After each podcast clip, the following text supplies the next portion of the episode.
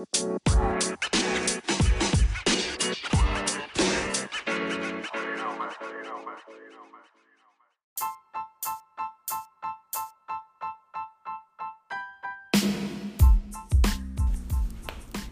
is going on, everyone? Welcome to another episode of Injured Reserve Podcast with your host, me, myself, and I, Mitchell Anderson. Let's jump right into it, people. Less than about give or take three weeks to go. NBA 2K20 is about to release, and recently they just unveiled their rosters for the old decades teams from the 80s to basically now, right? And I definitely I don't I don't personally when it comes to sports games I don't place pre-orders that much because it's basically I think most of us can agree it's basically the same damn game as the year prior just the just a new year. Um, so personally I can't tell you what they've done different. I haven't played the uh, 2K since like 17 I think so.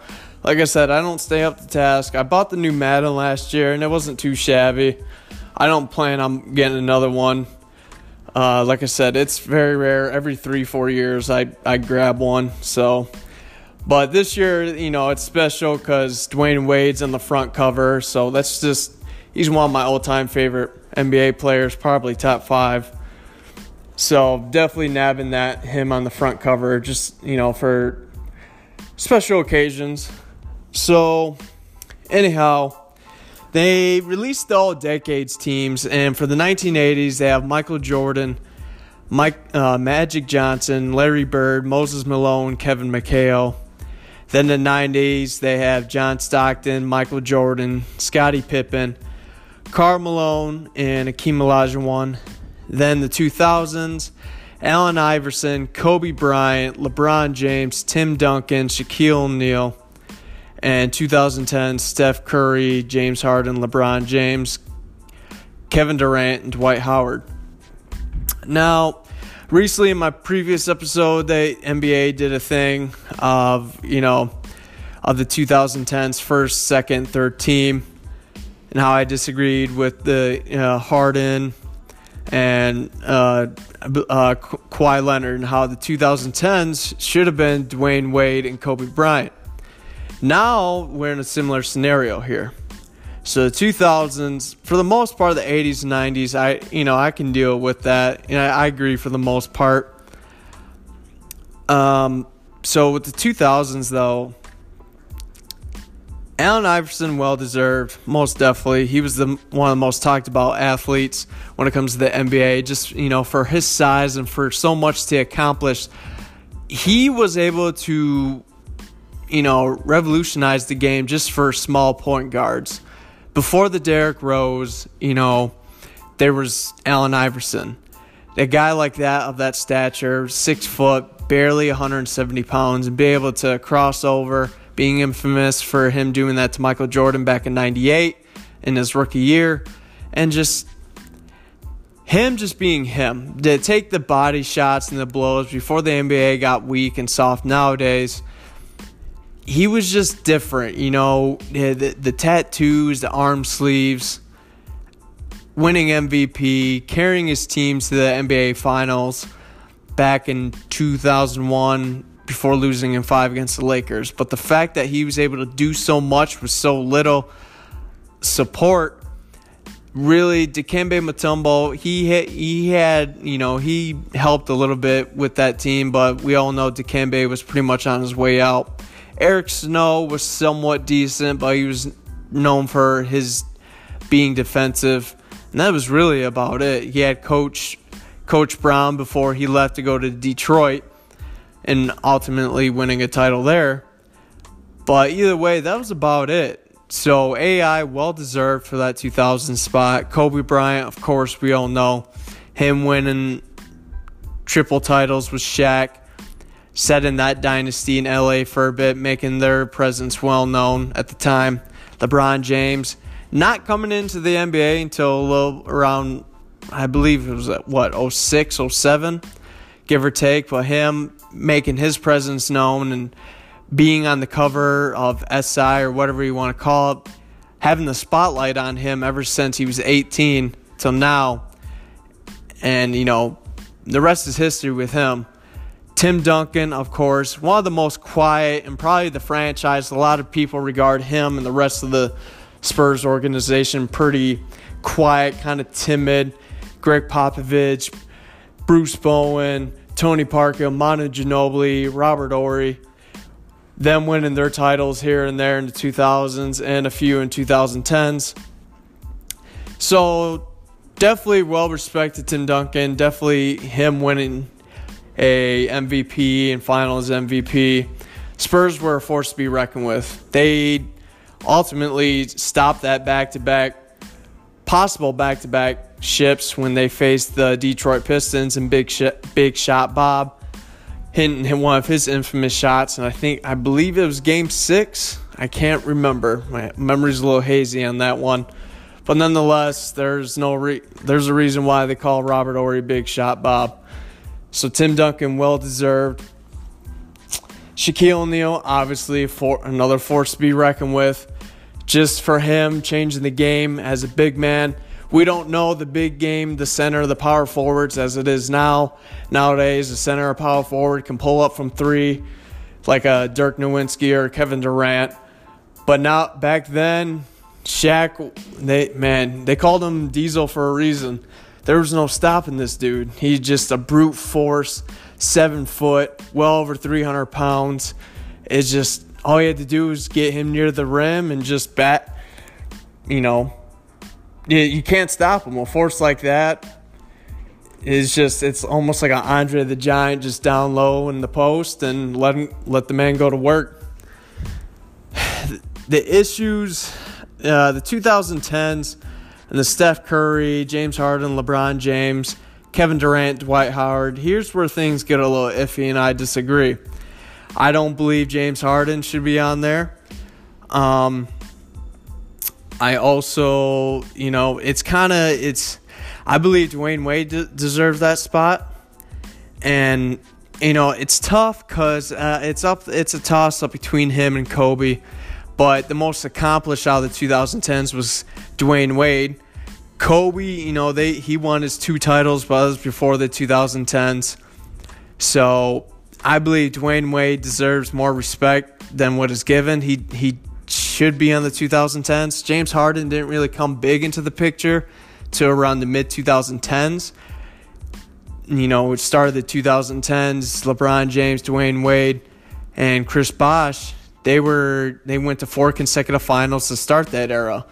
So the fact that again, NBA 2K and NBA itself, you know, when they had their old decades team, uh, first, second, third team, and now NBA 2K having their all decades team, I feel like it's very disrespectful. Uh, James Harden, as great as he is, you know, as talented, and I think for the most part, I think he gets more hate than for the most part. But we all know the only problem is is that his his struggle near when it comes to clutch scenarios and playoffs, he just can't get the job done. And it's shown in this previous year and the year before that against Golden State. Dwyane Wade deserves to be in that 2010 spot, no doubt. I mean, Dwight Howard could be up for a debate. Uh, honestly, it could go to Tim Duncan again because for you know they they won titles too. You know they went to the finals. They faced the Heat not once but twice. So, but then again, you know, Tim Duncan didn't finish out the 2000, 2010s era, retiring about two, three years ago. So I guess you can give that to Dwight Howard. But the fact that they're going to give the spot James Harden over Dwyane Wade and give him that snub, I don't agree with. Uh, you know, Dwyane Wade, he, he was the one of the pivotal reasons why LeBron has two out, two out of those three title rings in his career resume. So I just don't understand the underappreciation and just how the, the blasphemy and the disrespect that the NBA, these anal- analysts give Dwyane Wade. I don't get why people act as if, you know, LeBron James didn't have a partner in crime. It, it's just, again, it always comes to this, this quote unquote GOAT debate. But we all know, from my personal opinion, that GOAT debate's dead. It's dead and gone. It's been dead for a couple years now. With the team that LeBron James had in Miami, if they won four consecutive titles, then there would be a reason for debate. Possibly. Possibly. And that's just because of the level of talent that they had at that time. As I said before, the Miami Heat during the early 2010s, they were Golden State before we know Golden State. Other than that, that rest of that, Steph Curry, well deserved. The way how he was able to, you know, revolutionize the point guard position. Again, it was almost, it was in the sense like of Allen Iverson. Allen Iverson, very small, not big, but very athletic, had the handles like crazy uh, the way people regard Kyrie Irving for his ball skills, the same way they regard Allen Iverson. Now with Steph Curry, you know, this man could pull up from 35, 38 feet and drain a three. The same thing we're seeing. Instead, the ball, the ball for the point guard position is no longer driving down the hole or uh, dinking and diming, dashing, few, making plays, making assists it's just it's all about you know be able to pull up from three and how far you can, having the ability to shoot things of that nature. It's more just being command and control at the point guard position now. So Steph Curry being able to do what he does. It's times are different now for that position. As I said, it's just like the center position or the power forwards. You see these guys and they can they can pull from 3 now too.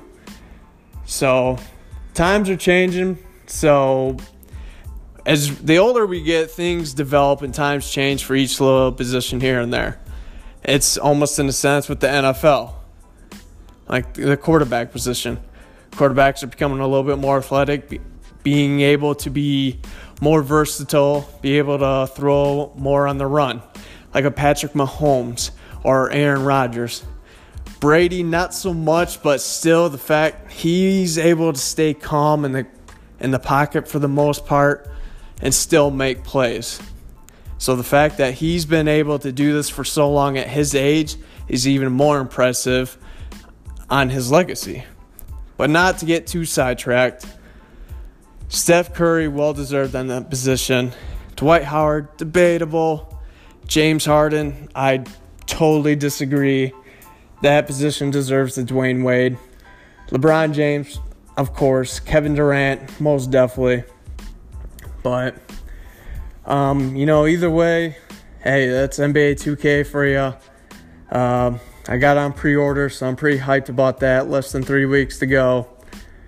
And um, it'll probably be the same game as I played three, four years ago.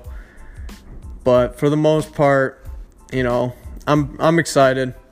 So I don't even know what team I'm gonna mess with. I don't even know what modes they have nowadays. People are talking about the my teams and these perks and these cards or whatever. I don't I don't even know what game modes they have nowadays. I couldn't even tell you. I know they have that my player. I played that. That was pretty sweet. But uh, we'll see how that goes. uh, but to change topics and switch sports, recently reports that Dak Prescott of the Dallas Cowboys, uh, he was offered a 30 mil, $30 million contract for extension to resign with Dallas, and he turned it down. And it's report that he wants 40 mil. Now, I I I I've done a case on him before, and he's he I can't remember the exact numbers, but he's around four and four without Ezekiel Elliott. And so the thing with Dak Prescott is he's a good quarterback and he deserves respect, no doubt about it. But the the contract he's asking for isn't exactly worth that much. Um you know, 22 touchdowns, 8 picks last year, not bad, but he's very conservative. He doesn't want to make mistakes. He's well aware um, of you know where he stands at as a leader in that organization. So, and they still got Ezekiel Elliott holding out and Amari Cooper, he's been pretty quiet, so either way, three of these players, they both they all three want to get paid. And looking at Dak, you know, his rookie year, making sparks, not a lot of film trained on him. So he, there was a reason why he was be able to throw 23 touchdowns and only four interceptions. But, you know, the year after that, 22 and 13, 22 and 8, he's he's not exactly that 40 mil worth. He, you know, he's not pulling a Patrick Mahomes.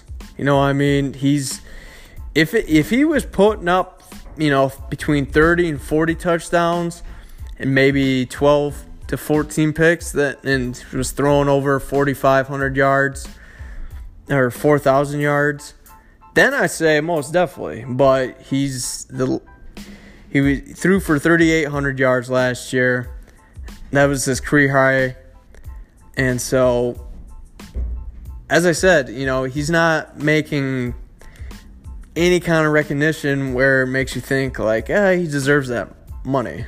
Last year, Patrick Mahomes, 5,000 yards, 50 touchdowns, 12 interceptions. I mean, if Patrick Mahomes was to do that for the next two years and he wants 40, 45 mil a year, then I'd say pay the man. Most definitely. No, putting up numbers like that, I would, you know, I would say I totally agree with them. I would hold out too if I was putting up numbers like that. Well deserving of his money. But Dallas, yes, they made the playoffs last year, but they lost yet again. So he's 0 2 in his career, and yes, he's still somewhat young, granted, but this is going into his fourth season now. So who knows? But the you really gotta you gotta question this. If a guy like that wants 40 mil, what other teams are willing to put out that much money to grab him if he says, I want to leave Dallas? Say he puts up 25 touchdowns and 10 interceptions. And they possibly say they get a wild card berth and they lose again. So now you're 0 3 in the playoffs. And it's just like, yeah, he's a good quarterback, but it's just like, eh.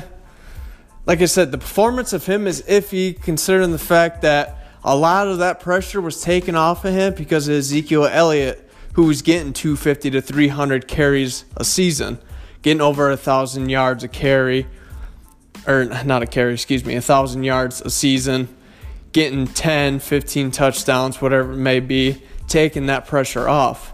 Before they got Amari Cooper, Dallas was struggling. They were hurting last year, but they got him. They didn't, so they got him a go-to receiver. So I'll give him that because they didn't really have anyone to look to. They had Miles Austin at best, and now Jason Witten is the only uh, guy they really picked up when it comes to their offense. But and he just re, he just came off a one year retirement, so we don't know how he's gonna be, especially at a 36 year old tight end. But man, 30 mil, I could see okay. 40 mil, eh. 0 2 playoff record is, you know, 22 touchdowns, 13 picks the season prior, 22 touchdowns, 8 picks. It's not bad, but it's not like, oh, wow, like MVP like money. See what I'm saying? So he's very conservative. He doesn't want to make mistakes, so when he doesn't, he just, you know, throws a little, throws a little pass here and there and tries not to throw an interception. So I'm not saying he looks out for his stats, but I'm just saying he's just he doesn't he's not one of those quarterbacks that's a high risk, high reward. So with that being said, 40 mil, man, I I won't give it to him. 30 mil, hey, sign that contract. I don't know what the how much length they gave him for that contract, but either way, I mean, hey, I'm not an agent, so his agent, his sources, wherever they're informing him, whatever's gonna happen, I don't know. But Dallas, I don't see them making the playoffs this year. Zeke, if he ain't getting paid in Dallas, someone will pay him. Someone will definitely pick up Ezekiel Elliott. but either way, I'm going to take a quick little break, and y'all are listening to Injured Reserve Podcast.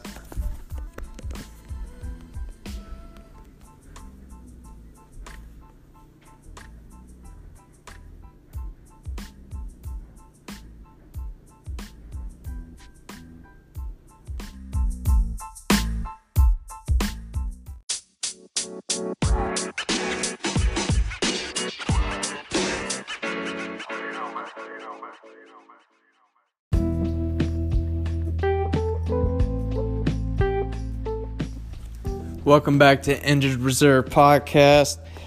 So recently, as of well, last night I believe, there was a open workout seminar. You know, this always happens a week leading up to some big fight for UFC or whatever brand you Bellator boxing. Nate Diaz prepping for his fight against Anthony Showtime Pettis for this upcoming weekend. Uh, he openly sparked up and uh, smoked a smoked a joint. So, as we all know, the Diaz brothers they're infamous for you know having a past of failing drug tests over marijuana. Now, this isn't so much an issue health wise. Everyone knows nowadays marijuana is not that big of a deal. Never has, never will be. But the problem lies is when it comes to the standards and policies and procedures of the UFC, UFC and USADA. So basically, what Nate Diaz did, he's during these open workouts, he sparked up a joint, and we all know. I mean, when it comes to drug testing, that's it's gonna be like no surprise when it pops up uh, when he fights Anthony Pettis and obviously Dana White's pretty heated about it. I just don't get why Nate Diaz felt the need to do this. And I elaborated that it's been three years, ring rust, since his last fight in the UFC in the Octagon against Conor McGregor in their second rematch, in which Conor McGregor won by decision. So the question lies is like, is this really one like kind of one last hurrah for Nate Diaz. Uh, his brother Nick Diaz hasn't performed in years, not since fighting Anderson Silva back in 2015. That was four years ago, in which both tested positive for some, I think Diaz, I think it was marijuana, and Anderson Silva.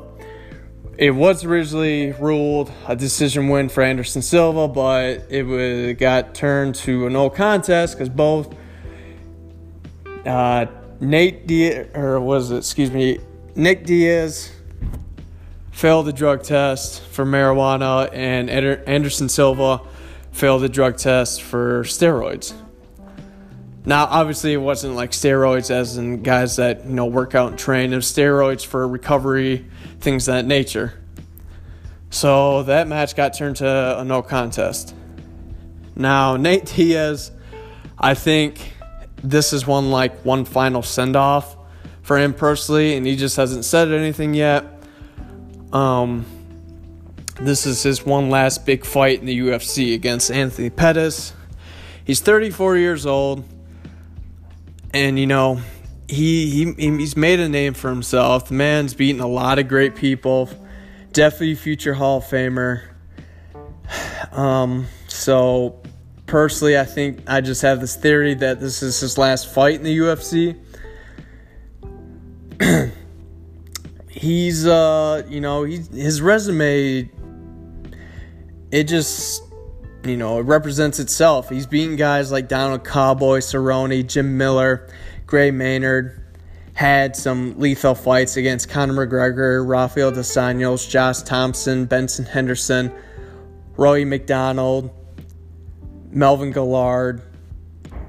So his his legacy's intact, no doubt about it. The you know the crazy thing is is that during his whole career though, unlike his brother, he's never failed a drug test. So I'm just wondering if this is something that he's just, you know what, I'm done. And I think he just I don't know, I think I think he's going to retire or possibly switch uh, switch brands.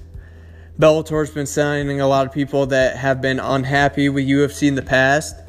You know that Bellator recently signed uh, Josh Barnett to a multi-fight uh, multi-fight deal. A lot of fighter Benson Henderson has gone over there.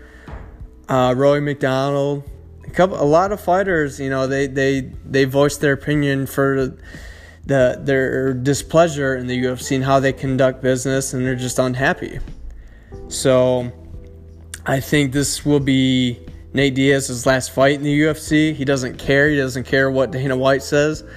Uh, and that's what they're infamous for. The Diaz brothers both just do not give a damn what anyone thinks, and that's what I love about them.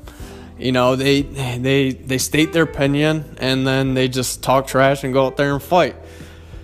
So they're they're lethal on the ground when it comes to their Brazilian jiu-jitsu background and being trained by the Gracies.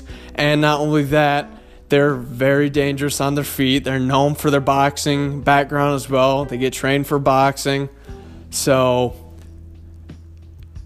it's just and they're also known for their taunting in the, in the octagon as well. So Nate Diaz, I believe this will be his final fight in the octagon for the UFC this upcoming Saturday and that's the co-main event. And he'll probably either say he retires or you know this this was it. And you know as because I, I i believe the their marijuana policy in the ufc is very strict. Uh, to my opinion it's very uh, unfair because with i believe nick diaz he got suspended for a long time just because of a marijuana policy and he failed that drug test I think twice. And, you know, and they suspended him for like, two years, and it's just it's crazy because you know you have other athletes out there that have tested positive for a lot more worse things, and they're you know they're suspended six months or a year. Marijuana has no effect on their game whatsoever.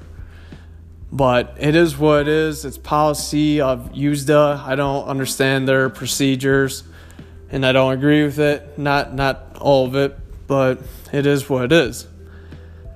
So th- I believe this will be his last fight with Pettis, and then of course the the headline main event.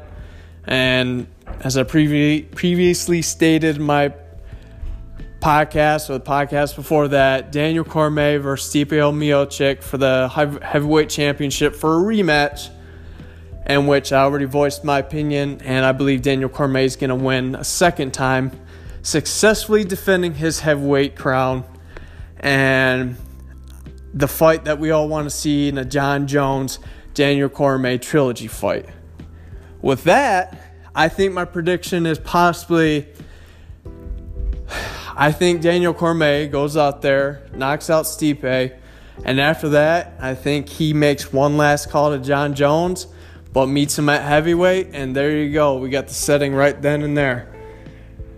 So I'm hoping that's that's my prediction, and we'll see how things go from there. Uh, Jon Jones has stated in the past that he'd be more than open to joining the heavyweight ranks. He'd be, be you know, and it makes sense as I, I, I know I sound like a broken record, but it makes sense. Jon Jones' resume, his legacy, he's beaten every guy you think you could think of growing up uh, watching UFC. The Stephan Bonnars, the Rashad Evans, Rampage Jackson, um, Mauricio Shogun Rua, Lyoto Machida. I mean, man, the, the list, all these guys were former UFC champions or light heavyweight champions. So it's just, man, there's just, it only makes sense. In his recent victory against Thiago uh, Silva, which crazy enough, that man fought majority of the fight through a torn ACL, which is unheard of. So that adrenaline rush must have been nuts for him, and he, he definitely one of the toughest guys out there in the UFC to fight on an entire fight, five rounds with Jon Jones with a torn ACL. So, Jon Jones, Daniel Cormier trilogy fight for the heavyweight crown. Champ versus champ. Daniel Cormier, we all know him. He's definitely going to be one of the greatest of all time. uh, you can make an argument they can be on that, that monument of for all time greatest fighters, but and I he personally I think it it burns him up inside that he just the only fighter he lost to was Jon Jones, not once but twice. And granted, it doesn't show on there because one of the fights, Jon Jones failed the drug test, so it got turned to no contest. But still, I mean, he beat him in that fight, so it just burns him up. And he, I really think they'll set up a trilogy fight because uh, that's the only guy that's in his way. Daniel Cormier, again, another guy that's beating everyone you can think of. He's beaten Josh Barnett. He's won the Strikeforce Heavyweight Championship. He's beaten Antonio Bigfoot Silva. Um, he, he, he's beaten Stipe once. And again, I, I think he beats him a second time. He's beaten Anderson Silva. He's beaten Anthony Jones. Uh, or, excuse me, Anthony Rumble Johnson.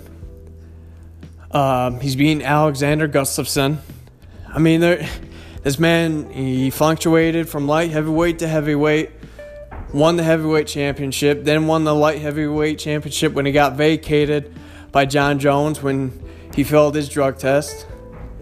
So it only makes sense. And I feel like deep down he knows when he won that light heavyweight championship, it was, for some people, I guess you can call it quote unquote a paper title, a paper champ because he never defeated the real champion Jon Jones, and the title was just open for vacant at that time after he failed the drug test.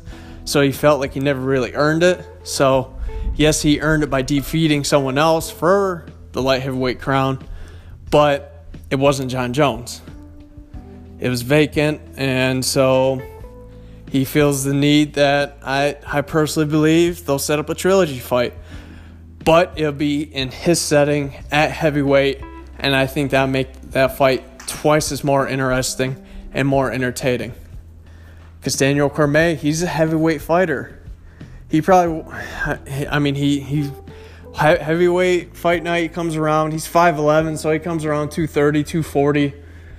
So, I mean, when and when he cuts weight for a light heavyweight, that kills him because I mean he probably walks around 250 for the most part, and then cuts back uh, f- around 10, maybe 15 pounds for a heavyweight, and so he's just a tank. You know what I mean? Just a, a walking tank. And so when he has to cut about 30, 40 pounds for light heavyweight, uh, it takes a lot out of him because you're training and then you're losing weight and you're trying to stay strong for uh, muscle and have endurance. That's a lot on your body, especially if you're prepping for a fight that's about to happen in what 12, 16 weeks. So uh, the training camp feel like would be a lot more lenient for Daniel Cormier if they scheduled a fight, say, see, it's August now, so September, October, make it say probably November right? Or possibly December. Make it a New Year's Eve fight or some somewhere around there. You know, um, 12, 16 week training camp where you can just he can just do he can he can feel comfortable in his own environment knowing he's going to fight at heavyweight and he be able to increase endurance uh, just as much and uh, his muscular endurance as well training at heavyweight and prepping for Jon Jones instead of cutting, uh, watching a little bit more what he has to eat, stricken his, stricken his diet, uh, constantly sweating, constantly doing cardio, doing a little bit more cardio than when it comes to repetitions on the ground or striking, things of that nature. So, a Daniel Cormier and a Jon Jones trilogy at heavyweight that's why I want to see it, and I hope most of y'all want to see it because it's just a different pace, it's a different setting. Daniel Cormier, uh, heavyweight title fight against Jon Jones at heavyweight as well. Jon Jones' very first debut fight, uh, debut bout at heavyweight. But that being said, I'm going to take a quick little break, and you all are listening to Injured Reserve Podcast.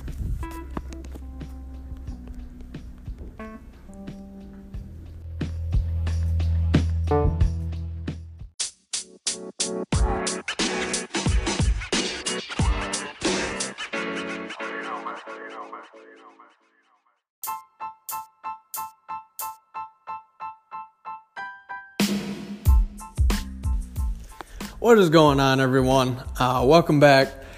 So, I know it's been a minute since I've done a video game review, and for those that don't listen, please feel free to skip. But any of y'all that got the platform or PlayStation 4, excuse me, I'm not, I, I may have stated in the past that I'm not big into online multiplayer.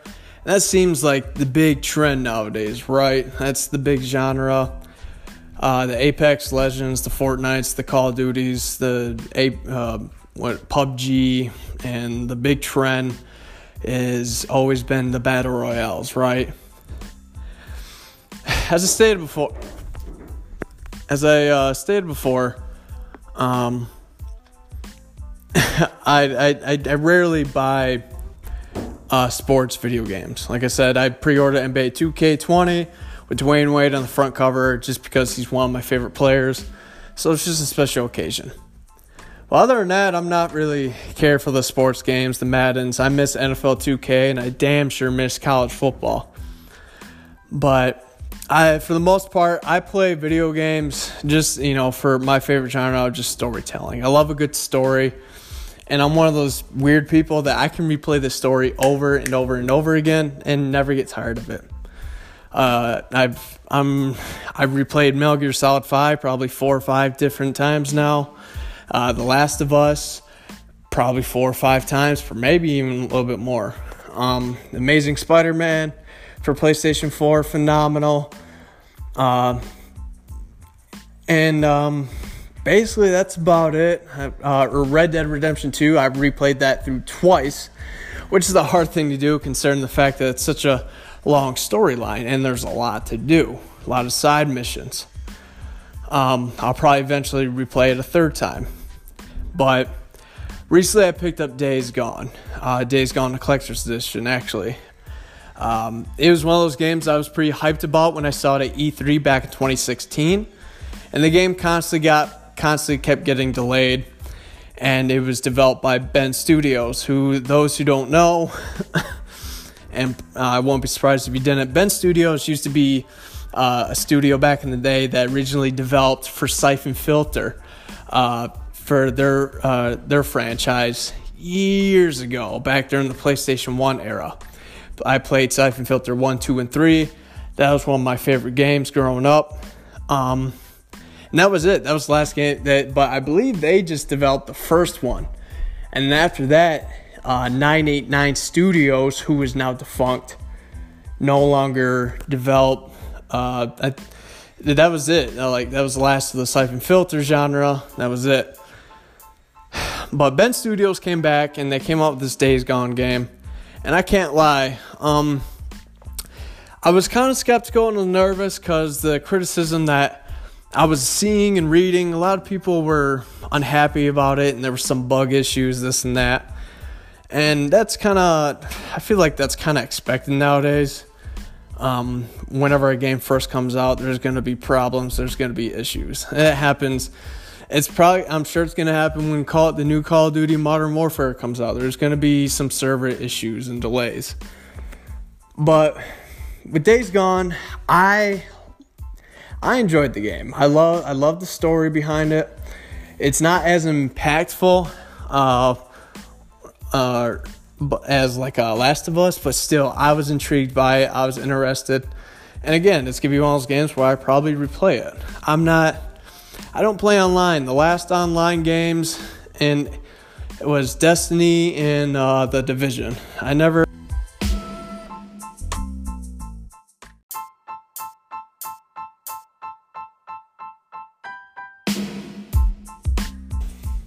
Like I said, I, I, the last multiplayer games I played were Destiny and the Division.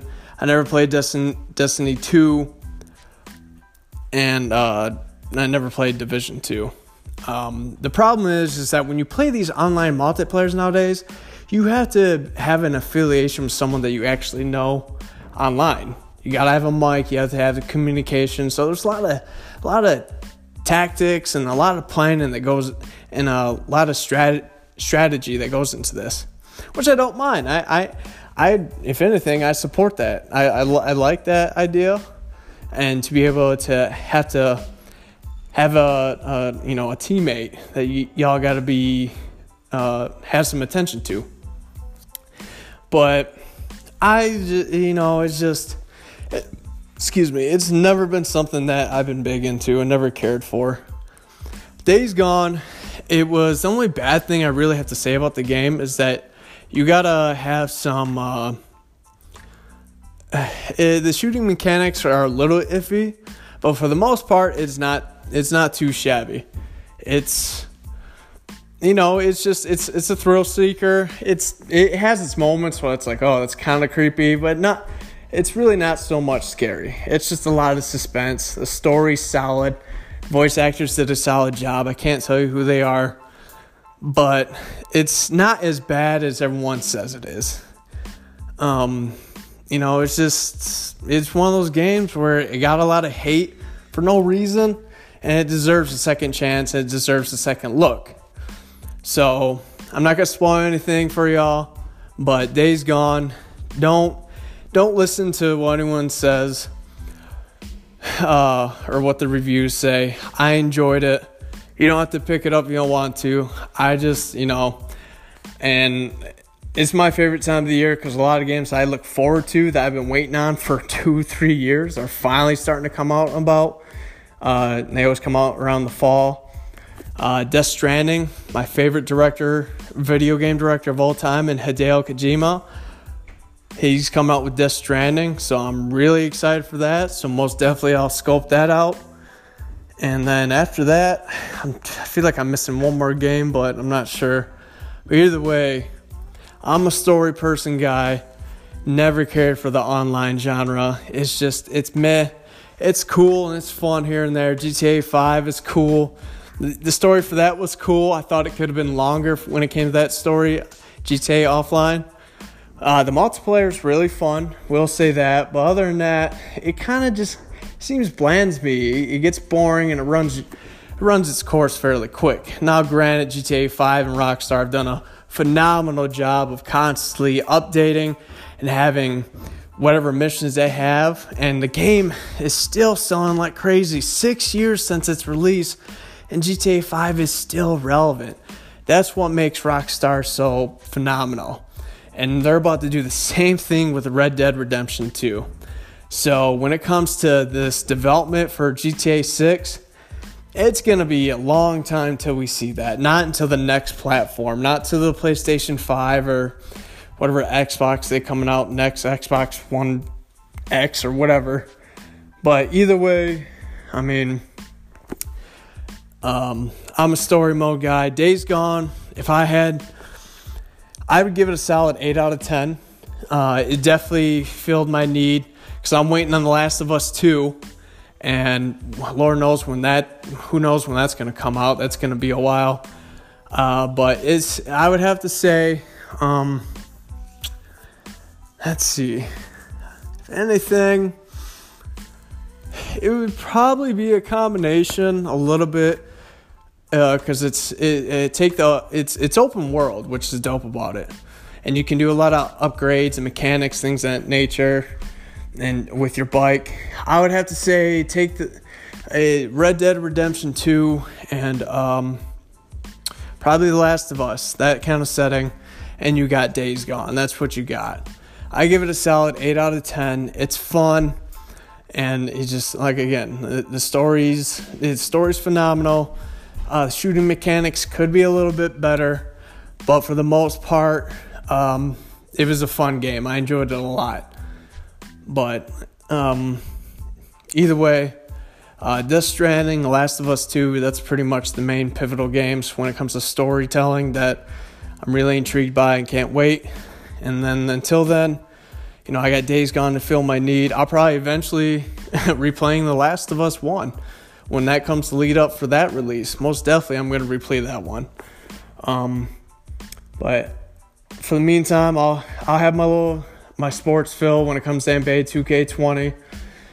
Um, I'm not I'm not good when it comes to online, but I'll give that a shot on NBA 2K. I never played online on NBA 2K, so we'll see how, how that goes. I I'm gonna have to read everything into that and how that works with the my career and the my player, and they have a whole spew of everything with online multiplayer on courts and this and that, and they got these coins, so it's just like, oh, I don't know any of that. But either way, uh, Days Gone, 8 out of 10. Definitely appreciate it. Um, it's only a PlayStation 4 exclusive, unfortunately, but if y'all get a chance, you got a PS4, scope it out. It's uh, it's it's it's a fun game. But I'm gonna take a little break, and y'all are listening to Injured Reserve podcast.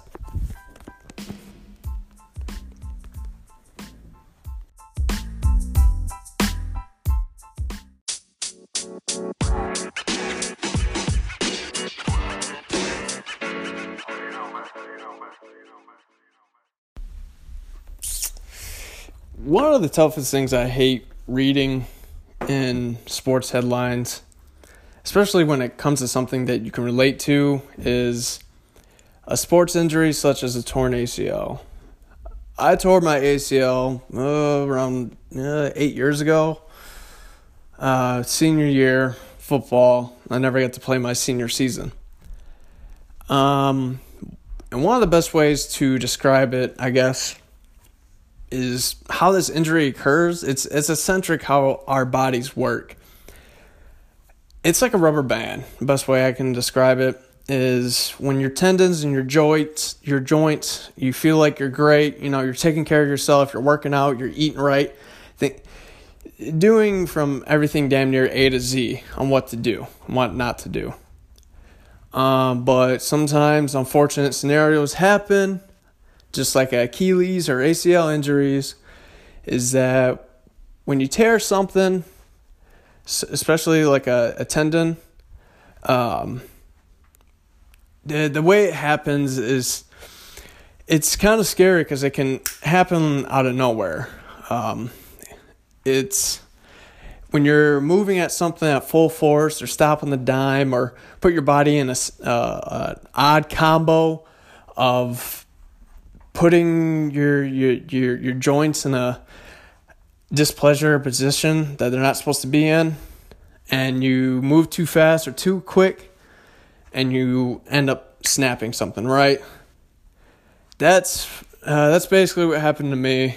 Um, it, it's it's weird because you you feel it pop and it hurts like hell. And that's basically whatever happened uh, God bless him. Hope he recovers. Demarcus Cousins tore his ACL today, and it, it's a shame to see someone like that, especially a guy that young. He's only 29. Put in seven great years at Sacramento. Uh, beast down low, 21 11. Then he goes to New Orleans, teams up with AD, 25 and 13. Then comes off the Achilles injury. And while he suffered a hip injury before, plays 30 some odd games with Golden State, and uh, he still managed to put up 16 and 8. And, um, man, to see a guy like that, he's he's put in nine phenomenal seasons so far, four time All Star. It's just it, it just makes me think of other athletes that had to go through this adversity, like a Tracy McGrady or Derrick Rose or a Grant Hill people forget, especially kids nowadays, that, you know, athletes like that were great and then they just end up they end up just good.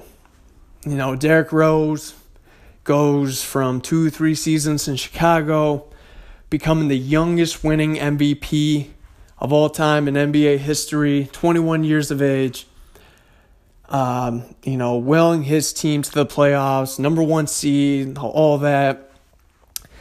Uh, again, uh, as I stated in my previous segment, he was kind of like an Allen Iverson, just a little bit more efficient. Um, six foot, not very big, six one, six foot, somewhere around there. very athletic, very versatile. Until one day he tore his knee, and that was it. So, and guys like Grant Hill, you know, phenomenal, comes in the NBA, but the knee, knee injuries start to occur. Uh, he was phenomenal player at Duke and could have been great, but injuries kind of sidelined of his career a little bit. Trace McGrady, another guy, was great for a moment, was up there at the time with Kobe Bryant in the mid 2000s for MVP conversation. During his tenure at Orlando Magic, then going to Houston, but eventually injuries start to sideline him a little bit more. It's just a what if scenario, and it's sad to see. Derrick Rose having a he had a phenomenal comeback season this year with Minnesota. Now he's in Detroit. Uh, he was able to be efficient, shooting around 45, 48% from the field, average 18 points a game, had that 50 point game uh, last year. Uh, seeing the old Derrick Rose that we knew uh, eight, nine years ago. So, and it's sad because a lot of you know a lot of kids that are growing up watching the sport aren't going to realize how great he really was. It's just like again uh, another example a Penny Hardaway. When Penny before Shaq and Kobe, there was Penny and Shaq. Penny was able to put up 21, 25 a game, shoot 45, 48% from the field, but knee injury sidelined his career. And it wasn't it you know, you didn't really hear much of him after his little stint in Orlando. He got hurt and he wasn't the same. So it's just little things like that. It's just like, damn, like he's gonna be one the, another one of those athletes like a what if. What if he didn't got didn't get hurt? Man, he could he you could have made a case for him that he could be a future Hall of Famer. Could have been a huge difference for this particular organization. So it's little things like that that's hard to see and hard to watch. So DeMarcus Cousins tearing his ACL.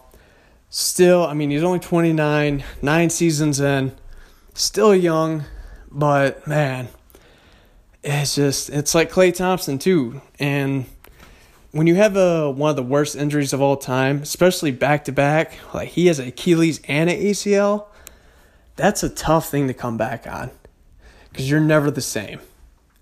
And, and sometimes you do come back stronger after ACL, but uh, for my Achilles and ACL, man, that's tough.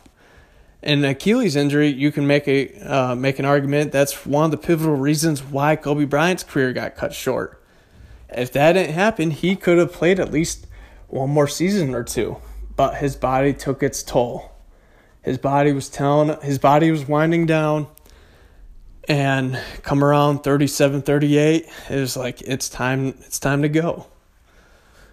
So and these injuries like that they shouldn't happen. And if they do happen they shouldn't happen until way late in their career like a kobe bryant not that i wish that upon anyone but i'm just saying when it comes to when these injuries occur it usually occurs to older athletes and it's they're they literally push their body to the point where their body can't take it no more. Their mind and heart still have it, but their body is in shambles. And it's just one of those pivotal things, those signs an athlete has to realize that, hey, Father Time is knocking on the door. It's, hey, it's, it's time to retire. It's time to walk away uh, right off into the sunset.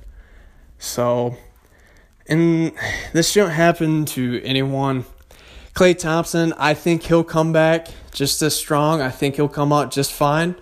He's in recovery mode. I think he'll be fine. He's still young too. But DeMarcus Cousins, man. Plus he had a hip injury and an Achilles, so it's I I don't see him. I mean, we might, but I don't see him coming back. I don't think maybe at all next season, but because that's a lot of injuries to deal with, and plus you get a uh, you, you got the threshold of just having to be able to, to train and get your body back in basketball shape, things of that nature. So if we do see him, it won't be until probably I I would have to guess probably until around 20 games left in the season. But who knows? Stranger things have occurred. Um, you know, Adrian Peterson, I mean, granted, it's a rare thing, but Adrian Peterson, he tore his ACL in Minnesota. And then what happened? He comes back the following season and runs over for 2,000 yards. So it's, you know, But then again, I mean, DeMarcus Cousins isn't Adrian Peterson, and Adrian Peterson has been widely regarded as to be a freak freak athlete and one of the hardest workers in the gym and recovery. So it's it's it's sad to see and who knows. But I don't think when it comes to DeMarcus Cousins and pivotal injuries like Achilles and ACL, I do not see him coming back the same DeMarcus that we knew of Sacramento and New Orleans, and that's sad. This, he, he was one of the top five big men in the league. Uh, you know, 25 and 13. So, and plus a defender too at that. He was a scary defender. But it's unfortunate, and this could be one of the major reasons why his career could be cut short. Um, I'm, I mean, this guy could have probably went probably seven more seasons, but with this, it, I would say that'd be cut in half, three, maybe four years. That'd be about it. But again, this is all skeptical, but I, I hope he gets the best doctor and the best trainers, that this and that. I wish him well in the fast, speedy recovery. But man, that's that's a lot of hurdles to leap. But he's 29, so he's still young. But uh, that's to sidetrack him for a minute. No doubt about that. Oh, man, but again, it's just he's he's gonna be be one of those other athletes that's gonna be up there with the Grant Hills, the Derrick Rose, the Penny Hardways. Like man, it's like remember so and so, remember, you know, before this happened, before he got hurt, he used to ball out, right? He's gonna be one of those ordeals. It's not a bad conversation because people still remember you, but they remember you for who you used to be, how you used to ball out, how you used to be dominant. I remember Derrick Rose watching in high school, winning Rookie of the Year, winning the MVP, willing his team, you know, being a number one seed in the NBA. When the the Bulls were scary good, when Joakim Noah was in his prime, known to be a defenseman, uh, Luol Deng, Chicago used to be dangerous. They used to be a dangerous franchise. They used to be, you know, a top four team in the Eastern Conference. Derrick Rose, his hometown, that was the story that was supposed to be written. He was going to bring a title to Chicago since MJ back in 98. Uh, you know, a home a hometown kid bringing a title there. Uh, it was supposed to be almost like a LeBron James like when he did uh, for Cleveland. So uh, I, I don't think a lot of kids remember Derrick Rose for that, and that's sad.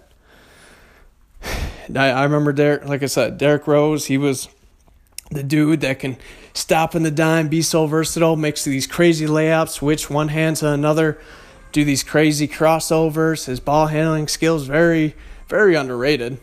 He was was basically the ball handle skills as Kyrie Irving, dinking and dashing and dunking things that nature. He was fast, and that was, and he was known for that. He was known to be quick and be able to stop on the dime and drive down to the hole whenever he wanted to. But in that one instance, in that one play, when that ACL snapped, that all went away. And he, he had to revolutionize his game a little bit. He had to change everything, basically. It used to be drive the, you know, point guards could be able to drive down the hole. Um, but that's not the case anymore. So, same thing for Penny Hardaway. Uh, not uh, as I said, Steph Curry's known for his shooting, not driving. But before that, Steph, uh, Derrick Rose, and um, a couple other point guards, seven eight years ago, they were known for driving down the hole. But it's just to be, you know, in that category of what if uh, athletes. You know, if they, what if they stayed healthy? What would have happened? You know, what if Derrick Rose would have never tore his ACL in Chicago? Would they ever won a title? Would they uh, would have picked up someone in free agency to help elevate their team? Because they always had that hump of struggling against Cleveland when LeBron James was there. So either way, it's just it's one of those sad one ifs. But uh, I appreciate uh, y'all listening in. As again, I try to stay as consistent as possible. So with that being said, I appreciate y'all listening in. It's Thursday, football season less than two weeks away. I'm hyped about that too. Excuse me. My favorite time of the year, fall's in there, leaves are changing, leaves are falling. I love it. Uh, my my favorite time. I, I love college. Oh, especially when you're in a college town like Central Michigan, and every Saturday, just something to look forward to. Just the atmosphere, the college environment itself. It's fun. So it's just it's something definitely to enjoy, and just the scene itself. It just summer's overrated to me, but with that being said, uh, that's the final segment of the day. I appreciate y'all listening in. And this is In Reserve Podcast with your host, me, myself, and I, Mitchell Anderson. Y'all have a good one. Have a great weekend.